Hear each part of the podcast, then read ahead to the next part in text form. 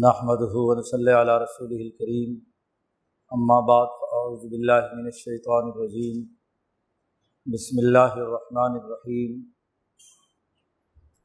قال اللہ تبارک و تعالی ومن يعظم شعائر اللہ فإنها من تقوى القلوب. وقال تعالی قل ان كنتم تحبون اللہ فاتبعونی يحببكم اللہ ويغفر لكم ذنوبكم. وقال النبی صلی اللہ علیہ وسلم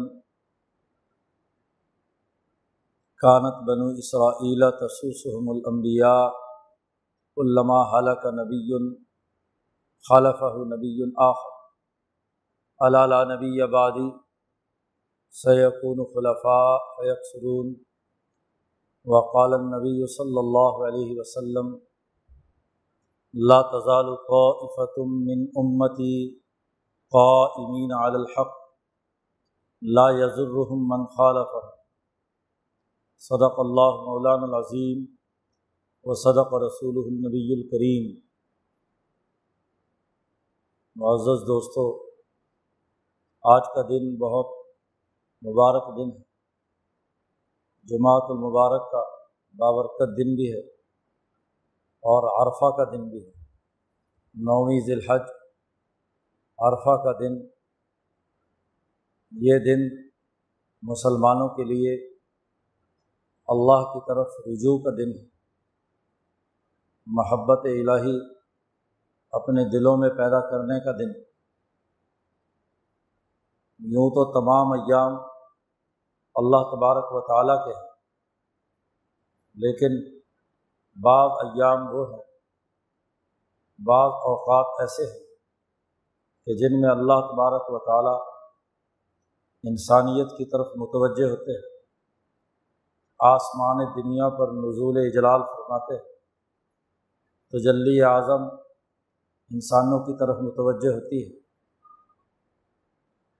ان ایام میں یہ عشرۂ ذی الحج اور عشرۂ ذی الحج میں بالخصوص نویں اور دسویں کا دن نوز الحج کو عرفات کے میدان میں مسلمان جمع ہوتے ہیں اور گر گڑا کر اللہ کی طرف متوجہ ہوتے ہیں، جس کے نتیجے میں اللہ کی رحمت نازل ہوتی ہے۔ یہ بات طے شدہ ہے کہ کائنات کا یہ نظام اللہ کی جانب سے دیے گئے علم اور اس کی طرف سے نازل کردہ رحمت کے نتیجے میں چل رہا فرشتوں کی دعا اللہ پاک نے واضح کی ہے قرآن حکیم میں کہ جو فرشتے عرش الٰہی کو اٹھائے ہوئے ہیں، وہ انسانوں کے لیے اس بات کی دعا مانگتے ہیں۔ کہ ربنا وسع تک اللہ شعر رحمت علم اے ہمارے پروردگار، تیری جانب سے ہر شے پر علم اور رحمت کا نزول ہوتا ہے۔ تو علم و شعور انسان کی عقل کو ترقی دیتی ہے۔ اس کی عقلی ضروریات کی تکمیل کرتی ہے۔ اور رحمت و شفقت اس کے اعمال کی درستگی کا سبب بنتی ہے۔ انسان باقی تمام مخلوق سے اسی حوالے سے ممتاز کہ اس میں عقلی اور علمی قوتیں پائی جاتی ہیں۔ جو دیگر مخلوقات میں اس درجے کی نہیں ہے اور اسی طرح انسان کے اندر عملی قوت، مہارت حاصل کرنے کا موقع اور اس کے لیے جد وجہد کا راستہ اختیار کرنا، یہ انسانیت میں باقی حیوانیت اور دیگر مخلوقات سے زیادہ بہتر ہے۔ تو جب اللہ کی رحمت نازل ہو اور اللہ کی رحمت علم و شعور اور رحمت و شفقت کی صورت میں نازل ہوتی ہے، تو وہ انسانیت کی ان دونوں قوتوں کو پایا تکمیل تک پہنچاتی ہے۔ اس میں اعلیٰ درجے کا علم اور اعلیٰ درجے کا سیرت و کردار پیدا کرنے کا باعث بنتی ہے۔ کائنات کا خالق و مالک، چونکہ اللہ تبارک و تعالیٰ ہے کائنات کی ہر مخلوق ترقی تبھی کرتی ہے جب اس ذات باری تعالیٰ کی طرف متوجہ ہو۔ اس کی محبت اپنے دلوں میں پیدا کرے۔ اور یہ محبت ہی ہے جو انسان کی ترقی کا باعث بنتی ہے۔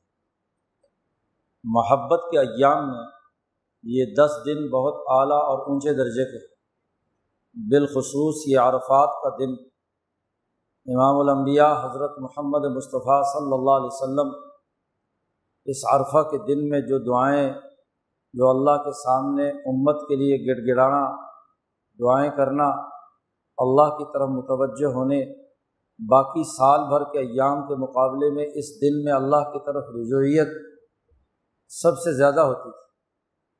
اب اگر کوئی انسان اللہ سے محبت اور تعلق پیدا کرنا چاہتا ہے تو اس کے لیے یہ ضروری ہے کہ وہ نبی کرم صلی اللہ علیہ وسلم کے اعمال و افکار کی اتباع کرے۔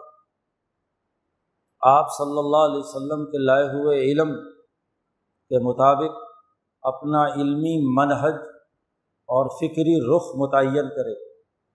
اس کے افکار شعور کا مرکز اور منبع علمی طور پر نبی اکرم صلی اللہ علیہ وسلم کا علمی منحج ہونا چاہیے۔ آپ صلی اللہ علیہ وسلم کا لایا ہوا علم ہونا چاہیے۔ انسان کا دل و دماغ اس علم سے منور ہو جو رسول اللہ صلی اللہ علیہ وسلم دنیا میں لائیں اسی طرح انسان کے اعمال اور اس کی سیرت و کردار نبی کرم صلی اللہ علیہ وسلم کی سیرت کا عکس ہو۔ آپ کی اتباع کرنا اس کے اندر اس کے نتیجے میں صلاحیت اور استعداد پیدا ہو۔ حضور اقدس صلی اللہ علیہ وسلم کی سیرت ہی دراصل اللہ کے ساتھ محبت کا تعلق قائم کرنے کا ذریعہ ہے۔ نبی اکرم صلی اللہ علیہ وسلم نے خود ارشاد فرمایا کہ انا علمکم بلّہ میں تم سب سے زیادہ اللہ کا علم رکھتا ہوں۔ تمہارے علم کی تو کوئی جی اس کے اندر یہ صلاحیت اور استعداد نہیں کہ وہ اونچے درجے میں اللہ کو حاصل کر سکیں، اللہ کے بارے میں جان سکیں۔ جتنا اعلیٰ درجے کا علم نبی اکرم صلی اللہ علیہ وسلم کو حاصل ہے، اس لیے اس علم کی اساس پر نبی اکرم صلی اللہ علیہ وسلم نے جو اعمال کیے ہیں، جو سیرت و کردار کا نمونہ قائم کیا ہے، وہ اصل معیار وہ اصل ضرورت تو اس علم کو جسے عمل میں ڈھالا نبی کرم صلی اللہ علیہ وسلم نے وہ علم پختہ ہے۔ اس لیے ایک مسلمان پر یہ بھی لازم ہے کہ اپنا علمی منحج نبی کرم صلی اللہ علیہ وسلم کے نبوی علم کے مطابق ڈھالے۔ اس لیے امت میں حضور صلی اللہ علیہ وسلم کے لائے ہوئے علم نبوت کو علمی طور پر سیکھنا اور سمجھنا اس کے مطابق اپنے شعور اور فکر کو منظم اور آراستہ کرنا یہ امت پر فریضہ ہے۔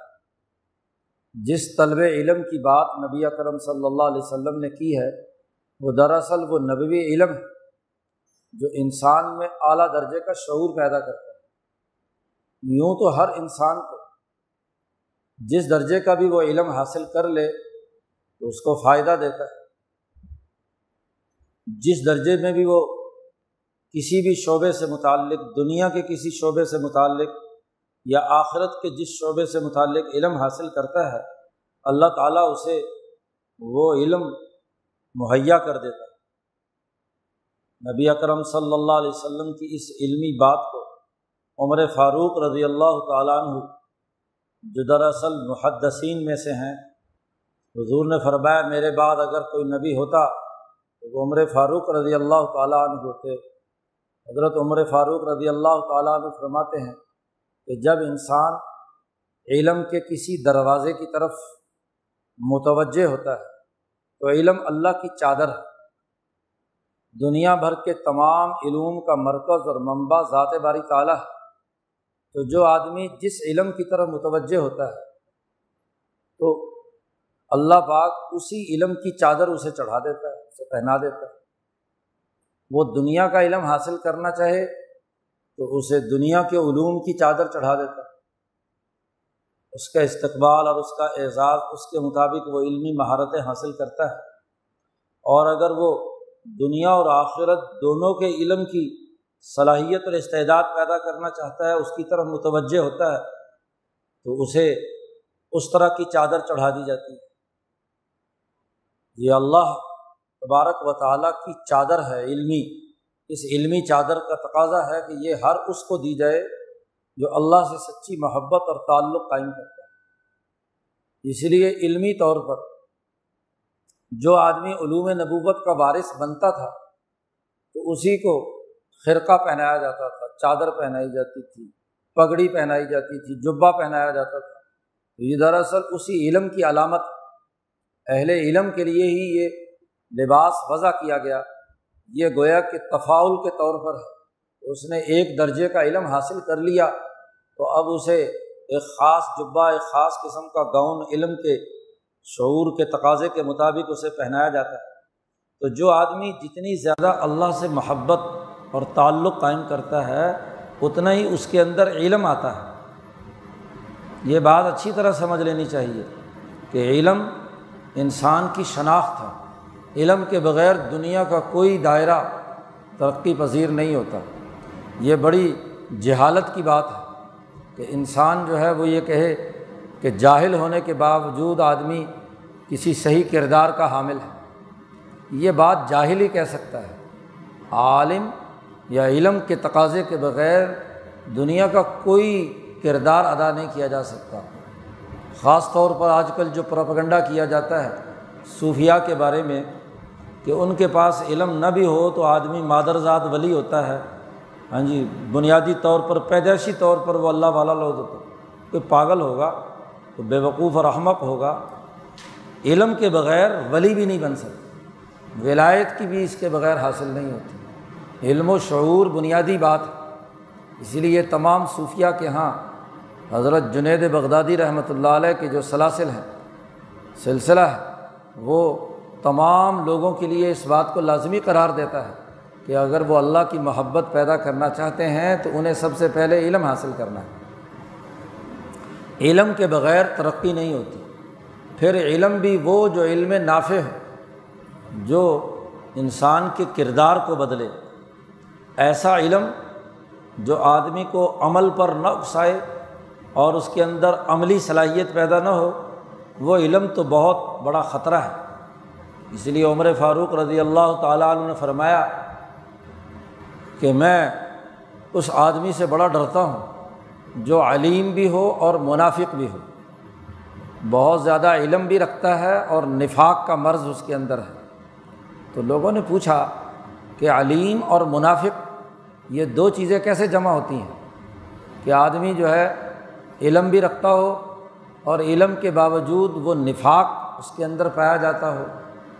تو حضرت عمر فاروق رضی اللہ تعالیٰ نے فرمایا کہ علیم منافق وہ ہے جو عالم باللسانی جاہلم بالقلب۔ جو زبان کا تو عالم ہے، تقریریں بڑی اچھی اچھی کرتا ہے، علم بڑا اس کی زبان سے پھوٹتا ہے، شعور اور فکر کی باتیں تو بڑی بلند کرتا ہے، لیکن قلب جاہل ہے۔ قلب نے اس علم سے کچھ نہیں سیکھا۔ قلب جاہل ہونے کا مطلب یہی ہے کہ انسان اپنے ان علمی تقاضوں کے مطابق عمل نہ کر رہا ہو، کیونکہ عمل اور ارادے کا مرکز قلب ہے۔ اور اگر قلب کے اندر اس علم کے نتیجے میں ارادہ پیدا نہیں ہوا اور اس ارادے سے عمل صادر نہیں ہوا، تو اس کا مطلب یہ کہ قلب جاہل ہے۔ جیسے انسان کا کہ جسم کا دماغ ہے، اس کی یہ زبان ہے جو سب کے سامنے بولتی ہے۔ ایسے ہی دل کی بھی ایک زبان ہے۔ دل کا بھی ایک دماغ دل کی بھی آنکھیں ہیں، دل کے بھی کان ہیں۔ تو اگر یہ کان تو بہت کام کر رہے ہوں جو ظاہری طور پر سب کو نظر آ رہے ہیں۔ یہ زبان تو اس کی بڑی چلتی ہو، چر چر۔ ہاں جی ہر وقت علم کے بڑے جام کے جام لنڈھا رہا ہو۔ بہت ہی علم کی پھل جھڑیاں اس کی زبان سے نکل رہی ہوں۔ لیکن قلب جاہل ہے۔ قلب میں نہ وہ بولنے کی صلاحیت، نہ سننے کی صلاحیت، نہ سمجھنے کی صلاحیت، نہ ارادہ اور عزم پیدا کرنے اور عمل کو درست کرنے کی صلاحیت۔ تو خالی زبان دنیا میں کیا نتیجہ پیدا کرتی ہے؟ کچھ نہیں۔ زبان اور قلب تبھی ترقی کرتا ہے کہ جب اللہ کے شاعر کی عظمت انسان کے دلوں میں پیدا ہو۔ اسی لیے کہا وہ میں عظم شاعر اللہ فنحا منتقب القلوب کہ جو اللہ کے شاعر کی عظمت اپنے دل میں پیدا کرتا ہے، تو دراصل اسی سے دلوں کا تقوہ پیدا ہوتا ہے۔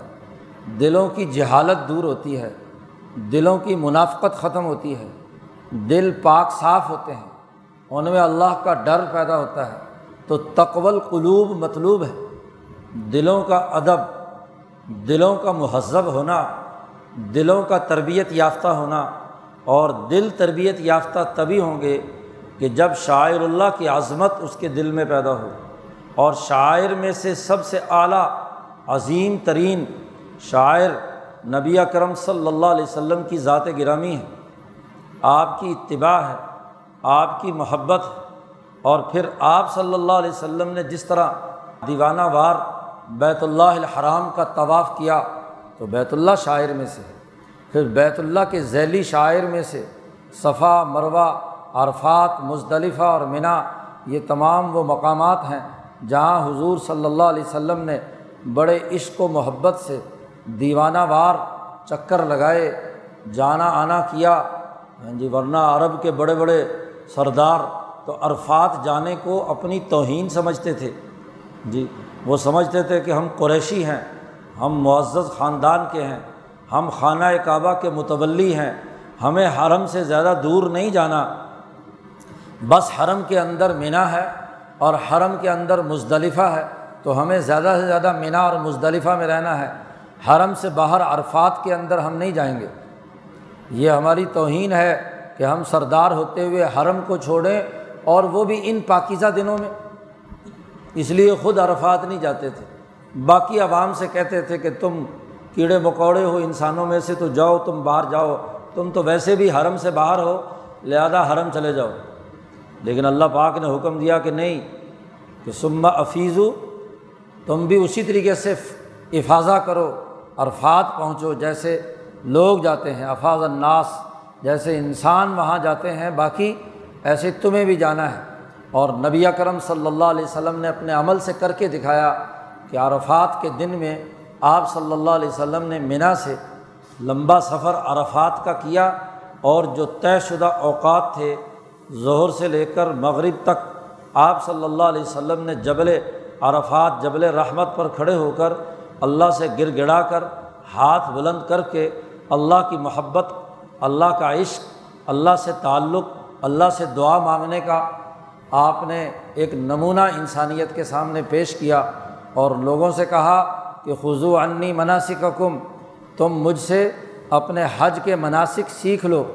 جیسے میں نے محبت کا اظہار کیا ہے، جیسے میں نے خانہ کعبہ کا طواف کیا ہے، جیسے میں نے یہ تمام اعمال کیے ہیں، ایسے ہی تم بھی کرو۔ عمر فاروق جیسا دلیر اور بہادر آدمی جو کسی کو خاطر میں نہیں لاتا تھا، طواف کرنے کے لیے آئے حضر اسود پر پہنچے اور حضر اسود کو مخاطب کر کے کہا، خدا کی قسم، تو ایک پتھر ہے اور پتھر کو انسان بوسہ دے، یہ انسانیت کی توہین ہے۔ اگر میں اپنے پیارے نبی محمد مصطفیٰ صلی اللہ علیہ وسلم کو تجھے بوسہ دیتا نہ دیکھتا، تو کبھی میں تجھے بوسہ نہ دیتا۔ پتھر جو بے جان ہے، اس کو انسان بوسہ دے، یہ کیسے ہو سکتا ہے؟ لیکن چونکہ میرے نبی نے بوسہ دیا ہے آپ صلی اللہ علیہ وسلم نے یہ عمل کیا ہے، اس لیے میں تجھے بوسہ دیتا ہوں۔ میرے نبی نے پتھروں کی اس عمارت خانہ کعبہ کا طواف کیا ہے، اس لیے میں طواف کرتا ہوں۔ ورنہ انسان جو باقی تمام چیزوں سے اعلیٰ اور اشرف ہے، وہ اس پتھروں کی عمارت کے چاروں طرف چکر کاٹتا ہے۔ کیوں؟ اس لیے کاٹتا ہے کہ ابراہیم کی ہمتیں وہاں جمع ہیں۔ اسماعیل کا اعلیٰ شعور اور اس کی قربانی کے اثرات اس پورے مقامات پر موجود ہیں۔ آدم علیہ السلام اور ہوا کی ملاقات کا مرکز عرفات، جہاں انسانیت کا ملاپ ہوا، ان کی اجتماعیت قائم ہوئی، اس کی عظمت کا اظہار ہوا۔ اس لیے انسانوں کو، ان انسانوں کی اس عظمت اور ان کے کردار کو سلام پیش کرنا ہے۔ اس کے ساتھ اپنا سچا تعلق قائم کرنا ہے۔ یہ پتھروں کو بوسہ نہیں ہے۔ نہ ہی یہ پتھر کی عمارت کو ہے، یہ انسان کے اس عمل کو ہے جو اس نے صرف اور صرف اللہ کی رضا کے لیے، انسانیت کے لیے پہلا گھر بسایا تھا، پہلی عمارت بنائی تھی، جسے عظمت شان کا مرکز بنایا تھا۔ تو اول الازم انسانوں کی نقل اتارنا ہے۔ ان کی عظمت کو سلام پیش کرنا ہے کہ جیسے ابراہیم نے دیوانہ وار طواف کیا، جیسے انہوں نے انسانوں کو اس کی طرف بلایا جیسے اسماعیل نے اس خاص مقام پر اپنی جان قربان کرنے کے لیے مینا میں جی منہر میں اپنی جان قربان کرنے کے لیے پیش کر دی۔ جیسے ابراہیم علیہ السلام نے عرفات اور مصطلفہ میں قیام کیا، رسول اللہ صلی اللہ علیہ وسلم نے کیا، تو وہ امبیا علیہم السلام اور الاظم لوگوں کی ہمتیں اور عزائم جو ان مقامات مقدسہ پر اس فضا کے ساتھ وابستہ ہیں۔ ان انسانوں کے ساتھ اپنے عزم کو جوڑنا ہے۔ اپنے عزم کو اس کے ساتھ جوڑنا ہے، تعلق قائم کرنا ہے۔ تاکہ جو علم کا منبع ان مقامات پر رہنے کی وجہ سے ابراہیم پر نازل ہوا، انسانیت کا علم، جو اسماعیل پر نازل ہوا، جو حضرت محمد مصطفیٰ صلی اللہ علیہ وسلم پر نازل ہوا، اور جس کے نتیجے میں حضور کے صحابہ پر اعلیٰ علم و شعور تفقع اور بصیرت کے دروازے کھلے اس عزم کے ساتھ اپنے آپ کو جوڑنا ہے۔ پھر اسی طریقے سے ان کے اعمال کے ساتھ اپنے آپ کو جوڑنا ہے۔ جب اس علم کے ساتھ پختہ وابستگی ہو گئی تو ان کے اعمال کیا تھے؟ دین کے غلبے کے۔ لیز ہرا ہو الدین کل ہی اللہ کے تمام نظام کو دنیا میں غالب کرنے کی جد وجہد اور کوشش، یہ عمل اس کے اندر متعین ہو جائے۔ حج کا یہ عظیم اجتماع دراصل دنیا پر روب پیدا کرنے کے لیے ہے، اسلام کے سیاسی غلبے کا اعلان ہے، اس کی طاقت اور قوت کا اعلان ہے۔ عرفات کا دن، یہ مسلمانوں کی گویا کہ عید کا دن ہے اصل میں۔ اسی لیے حضرت عمر فاروق رضی اللہ تعالیٰ عنہ سے ایک یہودی عالم نے کہا کہ اے امیر المومنین، آپ کی کتاب میں ایک ایسی آیت ہے کہ اگر ہم یہودیوں پر نازل ہوتی تو ہم اس دن عید مناتے۔ تو عمر فاروق نے پوچھا یہودی عالم سے کہ وہ کون سی آیت ہے؟ اس نے کہا کہ لیوم اکمل تو لکم دین کم واتمم تو علیکم نعمتی و رضیت القم الاسلام دینہ یہ جو قرآن حکیم کی آخری آیت ہے، یہ اگر ہم پر نازل ہوتی تو ہم اس دن کو بطور عید کے مناتے۔ تو عمر فاروق نے فرمایا کہ میں تم سے زیادہ جانتا ہوں، عالم ہوں۔ ہمیں اچھی طرح معلوم ہے کہ یہ کس دن میں نازل ہوئی۔ وہ جمعہ کا دن تھا اور عرفات کا میدان تھا۔ ہاں جی وہ دن ہم ہر سال مناتے ہیں۔ دنیا بھر کے تمام انسان اس اجتماع میں شریک ہوتے ہیں۔ اپنا روب، اپنا دبدبہ، اپنی عید منانے کے لیے۔ اور اس عید میں اللہ کی بڑائی کا اعلان کرتے ہیں۔ لبیک اللہ لبیک کے نعرے بلند کرتے ہیں۔